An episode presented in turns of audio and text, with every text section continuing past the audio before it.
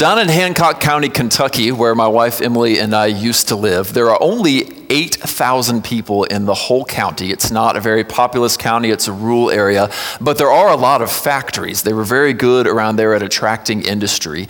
And so there were some very well paying jobs in the factories and not a whole lot of people to work them. And so a lot of people are able to make a good living because of the way the economy is there. And so the way that they would talk about it there is that you could pretty easily out of high school go into a factory and get a good job, or you could go to college and come back and get a great job in the factories, uh, be taken care of for your whole life.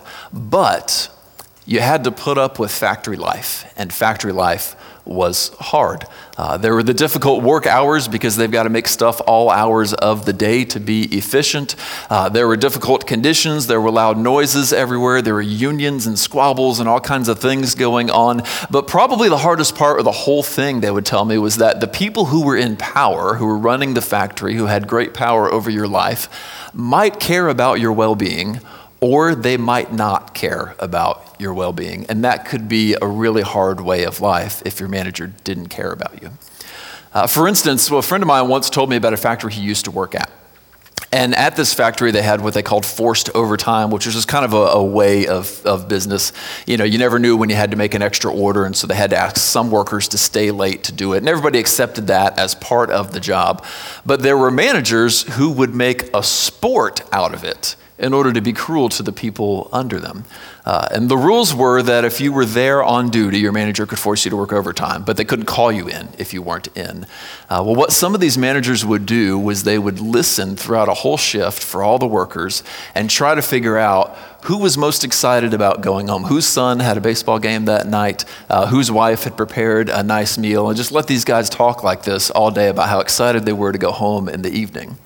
Uh, and then, right about quitting time, they would stand right next to the clock, and whoever it was whose wife had made a great dinner or whose son had a baseball game or had somewhere they need to be, as soon as that person would come to clock out, excited to go home, with just a cruel twinkle in their eye, they'd stand right there and just before they could clock out, say, Hey, loser, you got forced overtime. And that guy would have to go back to his post and miss out on whatever he was excited about. Just because the managers could do that, they did it. Now, if you've worked in industry or in business, or if you read the Wall Street Journal, you know that stuff like that happens in business. People who are in power sometimes do terrible things to the people under them. We read about factory conditions all over the world. We read now about bosses who use their power to coerce and abuse women that work for them sexually. And some of us don't just read about it as well. We know the workplace is a dangerous place to be because the people in power can sometimes be cruel. And this really hit home for me in the very first pastoral counseling appointment that I ever had. I had just become an associate pastor. We were up on Cape Cod, Emily and I were, uh, and a man walked in off the street uh, just looking broken. I mean, he was, he was having a rough day, and I didn't know what was going on. And he said, I just need somebody to talk to. I said, okay, let's go into my office. So we sat down, and before he could tell me what was going on, he just broke down and cried. And so that happens sometimes, and when that happens, you just you just let them cry for a while, and when they're ready, they'll tell you their story. And when he was ready, he told me his story. Uh, he was a tree feller. He was a guy who would go to people's yards and get paid to chop down trees in their yards. Uh, and he had been struggling to build his business for years, but he finally found a really big, wealthy client who was going to pay him to take down acres of these trees that he had on his property, on a multi million dollar property. He was finally going to be able to build his business on this job once he got the invoice for it, once he got the payoff for it. So he worked for months chopping these trees down, sawing them up, getting them all in the perfect place, finished the job, and when he finished it, after all this time, the wealthy client declined to pay him. And so his business was crushed. And he knew that he could take the man to court, but that would cost more than the job was worth. And so he had no way to gain payment on this job. So, cheated out of several thousand dollars, uh, he just wept at my desk. And as a young associate, I thought, what do you say to somebody in this situation? Well, I read to him the words that we are about to read from the scriptures. And for many of us, they're going to be words that make us squirm in the pew a little bit. This is one of those passages that you kind of hope your pastor skips over when you're reading through a book, because, like, maybe you brought a friend to church today and this one's going to be kind of tough to read through together. This is one of those for us. But I want you to know before we start that these words were comforting to that man in that scenario and that when it was over, he hugged me and said he could not believe how much better he felt. Let's keep that in mind as we read this together. This is going to be James chapter 5. If you've got your Bible, turn it to James chapter 5. If you don't have a Bible, grab the Dark Pew Bible in front of you, and starting from the back, it's on page 179 right there. We're going to read James 5, verses 1 through 12.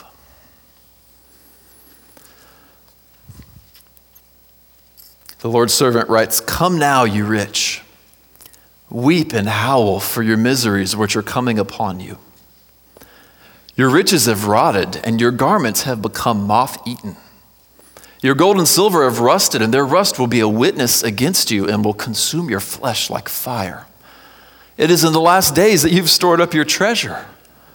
Behold, the, the pay of the laborers who mowed your field and which has been withheld by you cries out against you, and the outcry of those who did the harvesting has reached the ears of the Lord of Sabaoth. You have lived on the earth in luxury and led a life of wanton pleasure. You have fattened your hearts in a day of slaughter. You have condemned and put to death the righteous man, and he does not resist you. Therefore, be patient, brothers, until the coming of the Lord. The farmer waits for the precious produce of the soil, being patient about it until it gets the early and the late rains. You too be patient. Strengthen your hearts, for the coming of the Lord is near. Do not complain, brethren, against one another, so that you yourselves may not be judged. Behold, the judge is standing at the door. As an example, brothers, of suffering and patience, take the prophets who spoke in the name of the Lord. We count those blessed who endured. You've heard of the endurance of Job, and you have seen the outcome of the Lord's dealings, that the Lord is full of compassion and is merciful. But above all, my brethren, do not swear, either by heaven or by earth or with any other oath, but your yes is to be yes, and your no, no, so that you may not fall under judgment. Amen. So, to understand James's condemnation to the rich, we've got to understand that it wasn't written to the rich in the first place, it was written to the poor. So, if we come to this like middle class Americans, like a lot of us are, and try to understand this text, it's not going to make a lot of sense. It's going to, it's going to confuse us. But if we come to it looking at it through the eyes of the poor, looking at it through the eyes of James's original readers, it's going to make a little more sense. So, before we get to what it says, let me show you first that James was writing to the poor and not to the rich so that we can get the context kind of straight and figured out. Now, you might remember in the very first verse of this letter, letter, James addresses the letter to the 12 tribes in the dispersion. We've ca- talked about this a few times. Uh, that's in reference to first century Jewish Christians who had been persecuted in Jerusalem and as a result had been scattered across the known world. Now, when people are forced to leave their homeland because of persecution, you might imagine they don't have very much to take with them, right? They're not able to take their business and their riches and all their stuff with them. They just have to go at the last minute. So when they showed up, wherever they were when they received this letter, they showed up without very much to their names. They showed up at the bottom of the economic ladder. And we also know that once they got there, the rich people in those cities didn't treat them very well. And we know that because of what it says in chapter 2. He writes to them, uh, talking about some rich people who were visiting their worship services every once in a while, and they were showing favoritism to those rich folks and, and, and doing all sorts of things they shouldn't have been doing. And James says to them, Is it not the rich who oppress you and personally drag you into court? So these people that are receiving these letters are being oppressed by some rich people, and they're being drug into court over these things. So the rich folks are manipulating the law to get away with cheating the poor. And so to the poor, James writes these words not to scare them, but to comfort them, as we will soon see. So let's look first at exactly what the first century rich were doing to the poor that God had such a problem with. Uh, it was rather simple, although it can be complicated to do and understand. They were cheating workers out of their pay, and they were manipulating the law to get away with it. And you see that in verse 4 and in verse 6. Let's look at verse 4 together. Verse 4 says, Behold, the pay of the laborers who mowed your field and which has been withheld by you cries out against you. All right, so you can see the picture there, right? They're wealthy landowners. Wealthy people tended to be landowners in that day. They had people working for them. They were supposed to pay those people. They refused to pay their wages to the people, much like what happened to my friend on that day. And then verse 6 says, you have condemned and put to death the righteous man, and he does not resist you. So James is saying this in reference to the way that the rich and wealthy were using the courts to further oppress the poor. Right? They're dragging them into court. The court is supposed to be protecting the poor from the rich, right? And instead, the rich are using it to further oppress the poor, the poor being then denied wages, being even then denied enough that they can buy food and provide for themselves, and thus condemned to death, essentially, because many of them were starving because they could not get the wages for the work that they had done. So, the consequence of what the wealthy were doing to the poor in that day was that many poor were starving. Starving because they had done work but they weren't getting paid for it. Starving because they were on the losing end of lawsuits when they hadn't done anything wrong. And so James says, You condemn and murder the righteous person. Now, jumping back into our middle class American shoes, it's really important for us to see what God was condemning them for. So, God wasn't condemning the rich for being rich in that scenario, right? He wasn't saying, Come now, you rich, you shouldn't be rich, I'm condemning you for being rich. No, he was condemning the rich for what they were doing to the poor. And that matters to us today here in the States. Uh, we just like to sometimes have a thing against the rich, right? You hear the phrase the 1% used with like a sneer, right? They shouldn't be that wealthy. They shouldn't get to have all of that wealth. I should get to have some of that. But the Lord doesn't condemn the wealthy for being wealthy. It's not a crime to have wealth. In fact, it's often the blessing of the Lord to have wealth. He does, however, condemn the wealthy when they mistreat the poor. He cares about that very much. So, for those of us who have sort of a, an axe to grind against the rich, like we don't like the rich being rich, we don't like the 1%, we want to rail against them, we've got to kind of shift our spirit a little bit, right? If the Lord doesn't condemn the rich for being rich, we, we shouldn't do so either. But the Lord does care when the rich cheat the poor. He hates that. And so that's what should burn in our hearts as well, right? When, when wealthy companies go to Congress and lobby and get laws written so that they have an unfair advantage over other companies and wind up getting to cheat in the game, that should make us burn. When people refuse to pay their workers fairly, that should make our hearts burn. But the wealthy being wealthy shouldn't make our hearts burn because that doesn't bother God at all. So that's a little picture of what the wealthy were doing in that day. They're cheating the poor workers out of their wages, they're manipulating the justice system to get away with it. Uh, let's look at how God responds to that.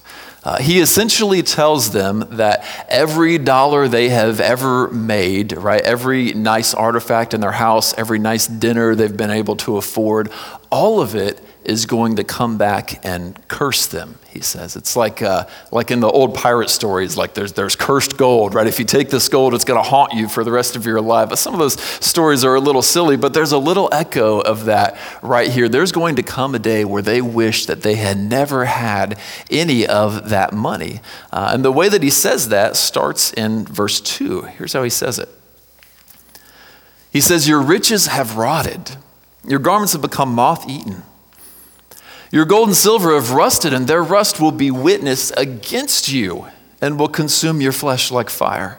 It's in the last days that you stored up treasure. Behold, the pay of the laborers who mowed your field, which has been withheld by you, it cries out against you, right? So, do you see the picture here? All of their money that they're putting their trust and their faith in is going to one day turn against them and give witness against them. You can You can imagine maybe a wealthy person in that day going before the Lord at the end of their life to answer for everything that they had ever done, which we'll all have to do. We'll all have to answer to Him for our lives that we are accountable for.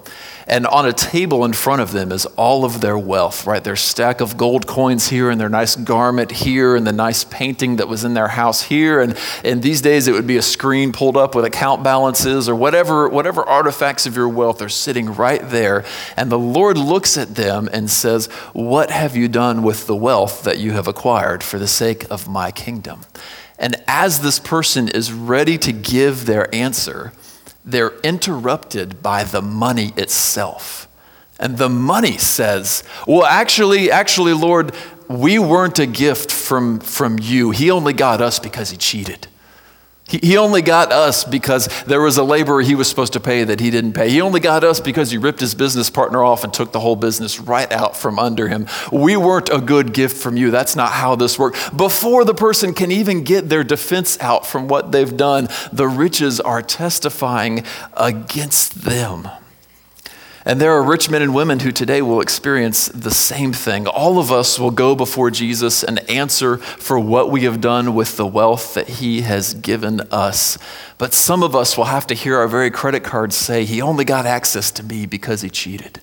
She only got access to this wealth because he cheated.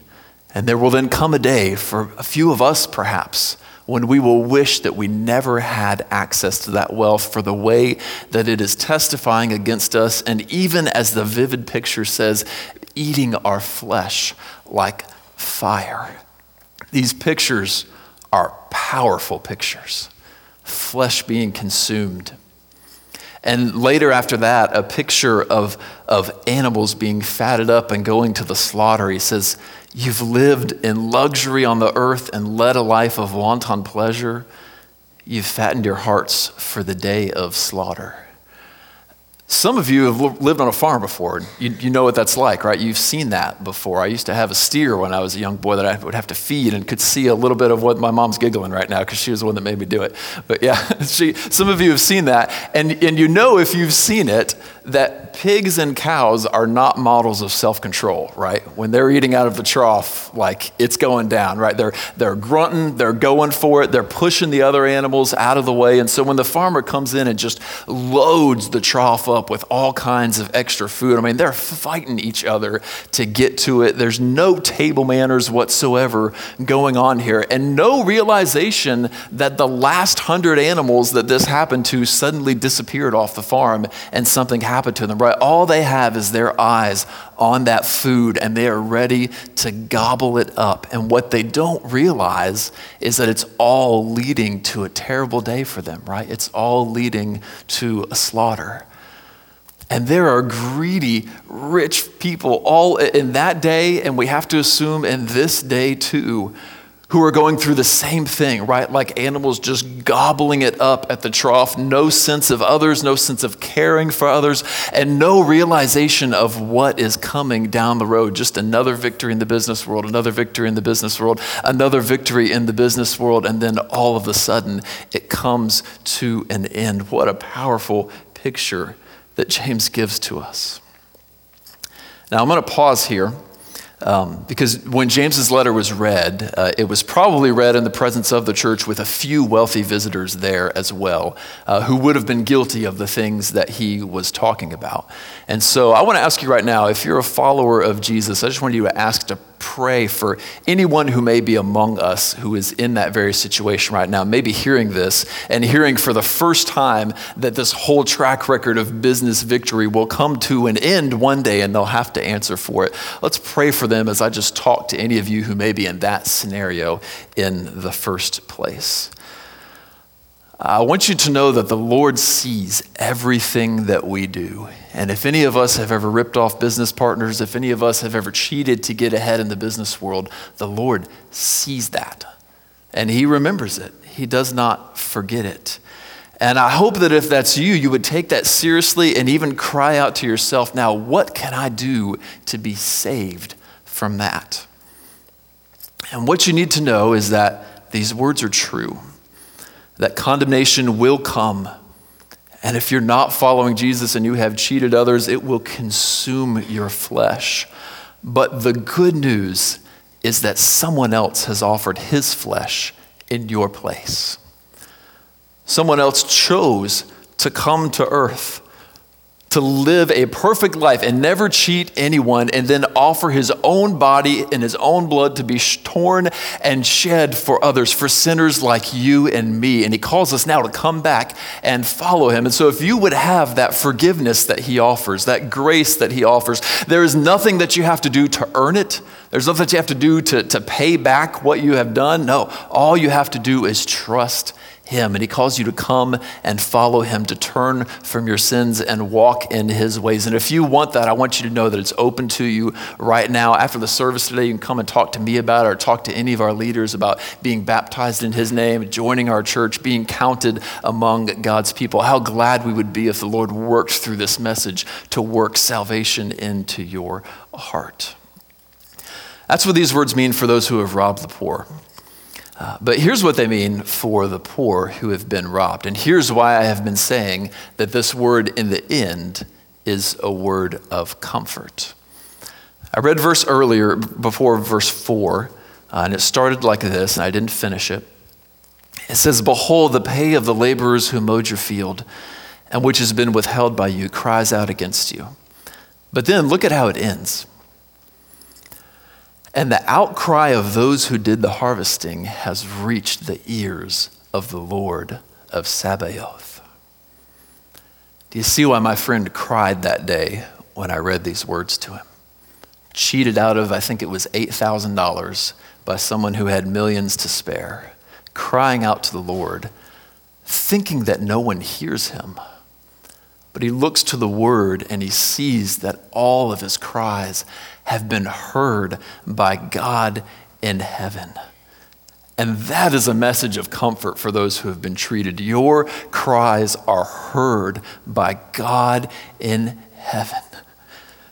Dear worker who was cheated out of a promotion or cheated out of fair pay and then went home and wept powerlessly while you lost your home, your cries were heard by God in heaven and he will not forget you. Dear woman who screamed at the hands of a man and wept over it later, if you screamed even silently, the Lord heard you in heaven and he hears your cries every day. And you may think that in his patience that he didn't listen or that he has forgotten, but he heard and he remembers and he will not forget you. You see, this is one place where Jesus' truth, though it's hard to take in, though it's hard to, to receive, it offers so much more to the oppressed than the world could ever offer them. I don't know how I could go through life seeing the things that we see on the news, believing that there is not a God in heaven who hears people's cries. How could we bear to think that He's not there listening to all of those cries? And you, you may think something in response like, oh, well, we should be the ones caring for the poor. We should be the ones hearing their cries. Well, yes, we should. The Lord commands us to reach out our hands to the poor, but we could never hear all of their cries. We could never care for all of them. But there is one one who can. There is one who hears every last one of them, someone who cares for them and loves them dearly. And that is why, as this passage continues on, what verse 7 says is so important after hearing the rest of them. Let's look at verse 7 together. He says, Therefore, be patient, brethren, until the coming of the Lord. He says, You suffered yesterday, you suffer today. You expect that you're going to suffer again tomorrow, but be patient, for he is coming. And if you want to know what that looks like, he gives us two very vivid pictures of it. The first one, a farmer plants seed, right? And he has to wait for the produce uh, across the street from where Emily and I live, they just planted corn in the field. We wondered if they were going to plant anything this year, or what it was going to be. It's corn now we know. And we see little plants about this high because uh, the farmers went out there with the tractors and in those beautiful rows, they planted either the seeds or the small plants. I don't know which. But now you can see just little plants there, right? Those farmers worked so hard that day, operating all that equipment, getting the ground just right. They had to plow before that. They put it in there, and they went back to their homes that day without any corn. All they had to show for it was less seed than they had the day before, right? And then the next day, they got to come out and do more work. There's pesticide to spray, there are weeds to pull, and the plant gets a little bit bigger, and they still have nothing to show for their labor. There's not this big abundance of corn in the barn yet. And they go back and they do more work, and they go back and they do more work, and they have nothing to show for it, and more work, and no corn to show for it. And then one beautiful day in the fall, there's the corn right? All of the sudden it just appears and there it is. And now they've got return for all of that work that they had done. So they're not sitting there on the porch just waiting for this to happen. They're working hard. They're not gaining everything every day as they do this work. No, they do it all knowing that the day of harvest is coming down the road. There will be a day when they will reap this plant that they have sown. And so it is with the Christian as well. We do work and often see no reward reward for it. We, we walk in the fruit of the Spirit, we obey the Lord, and we don't see much in return for it sometimes. Why would we do that? Why would we keep walking in faithfulness and not get immediate rewards? Well, because we believe that a day of harvest is coming. And so we wait, just like the farmer does, for the day of harvest. He gives us another picture, and that's the picture of Job and the prophets, right? Some of you know the story of Job and how he suffered greatly, but the Lord's purpose the whole time was to bless Job, right? And now we treasure him as a man of God. And the same was true for the prophets. Some of their stories aren't as well known, but they preached the word of the Lord, and what they got in return was usually ridicule and persecution from the king that was in power that they were preaching against, right? They didn't get a whole lot of riches and wealth for what they did. But now we look back and we treasure them. We treasure the ones who persevered. Many of you know who Isaiah is. Some of us name our babies Isaiah. I wonder if any of us could name the king that had him sawn in half. I had to look up that king this week, and I still can't remember it. Whose name do we treasure? It's Isaiah, the one who suffered that day and the one who endured, not, I think it was Joash, maybe the king. I don't know who it was that had him killed, but that's not the one that we love. That's not the one that we treasure. It's Isaiah. Why? Because he waited patiently and he suffered patiently. So we will be treasured in the future. We will receive our harvest if we wait patiently for the coming of the Lord, knowing that He hears our cries. Okay, lastly, I just want to give you two takeaways because the last thing that James does is he gives us two pictures of what your life will look like if you are waiting patiently for the God who hears our cries in heaven. Two really practical ways that you can just look at life and either look for change or look for what's going on there. First, uh, verse 9. Let's look at verse 9 together. He says, Do not complain, brethren, against one another, so that you yourselves may not be judged. For behold, the judge is standing uh, right at the door. Now, this might feel like it's out of left field at first, right? Like, wait a minute, I thought we are now, now we're talking about grumbling. How did we get to that? Well, think about it. When, when you're under stress, right, when, when it, especially if you've been cheated and things are going wrong, you know what that feels like, right? Stressful, frustrated, and what do you tend to do when you're stressed and frustrated? You take it out on the people who are close to you, right? You start getting to grumbling, you get into complaining about each other, and all sorts of fights start brewing up because we're all just feeling so tense and stressed by what's going on. I've heard wives say before about their husbands, I have to remember that he's not mad at me, he's just mad around me, right? There's, there's a difference, right? Well, that's what we do sometimes. We take it out on the people who are around us. We start grumbling against them, we start complaining against them, but if we're waiting patiently for the Lord who is returning for us, if we are crying out to Him and bringing our complaints to Him, we're not going to turn on each other in that way, right? Because we've gotten our complaints out. We've gotten our venting out. We've trusted the Lord in our sorrows. So James says, don't grumble against each other. Don't complain against each other. And he puts it right where he puts it for a reason. And then similarly, verse 12 has another one. Let's look at verse 12. That'll be the last thing we look at today. He says, But above all, my brethren, do not swear, either by heaven or by earth or with any other oath, but your yes is to be yes and your no, no, so that you may not fall into judgment. Now, if you follow Jesus, those words might sound familiar. They're words that Jesus said himself almost word for word. And James puts it in here because if you're living a life being cheated by others and waiting patiently for the Lord, you're going to develop a reputation for honesty, right? You're going to get cheated and you're not going to cheat in return, right? You're going to get ripped off you're not going to rip off in return. You're just going to keep being honest. Well, you do that long enough, and you'll have the kind of reputation where people can look at you and ask you a question, and you can say yes or no, and they just know that you're telling the truth. Right? On the contrary, the kind of people that James was rebuking here, right? The, the wealthy who are ripping off the poor, I mean, those kind of people will stand up and they'll make a press release and nobody will even listen, right? Because nobody believes what they're saying. We know a corrupt company when we see one and we don't listen to them. So then they've got to they've got to emphasize and they've got to swear and they've got to promise and make big, great promises that what they're saying is going to come true. And James says, don't do that. Just live an honest life so that when you say yes, people know it's yes. And when you say no, people know that it's no. If you live an honest life following Jesus, you should have no trouble building up that reputation over time as you wait for the return of the Lord. So, has anyone wronged you? Does your heart still wrestle with the injustice of the wrongs that have been done to you? Wait patiently for the coming of the Lord Jesus.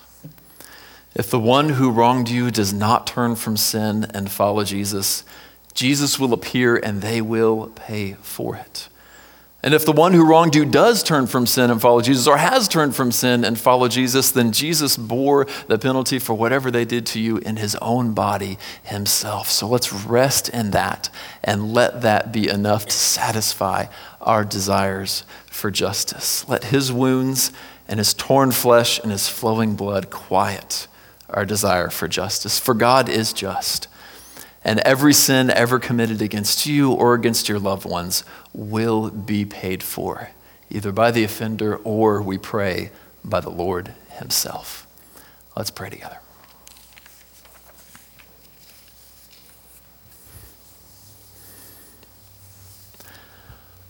Father, there are some of us right now who had to dig up old wounds as we talked about this.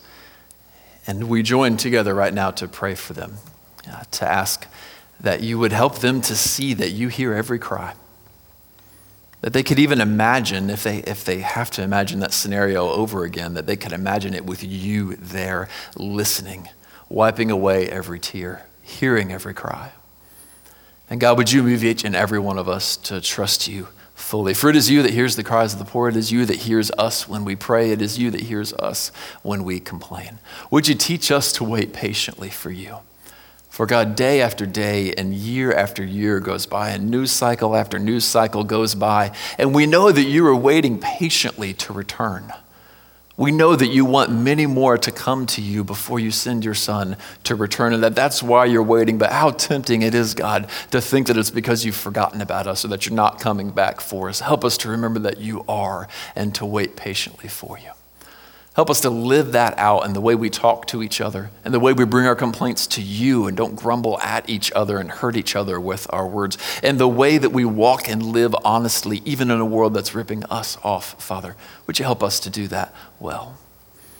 Father, we ask for your great blessing on us as we strive to walk in obedience to your word. In your Son's name we ask. Amen.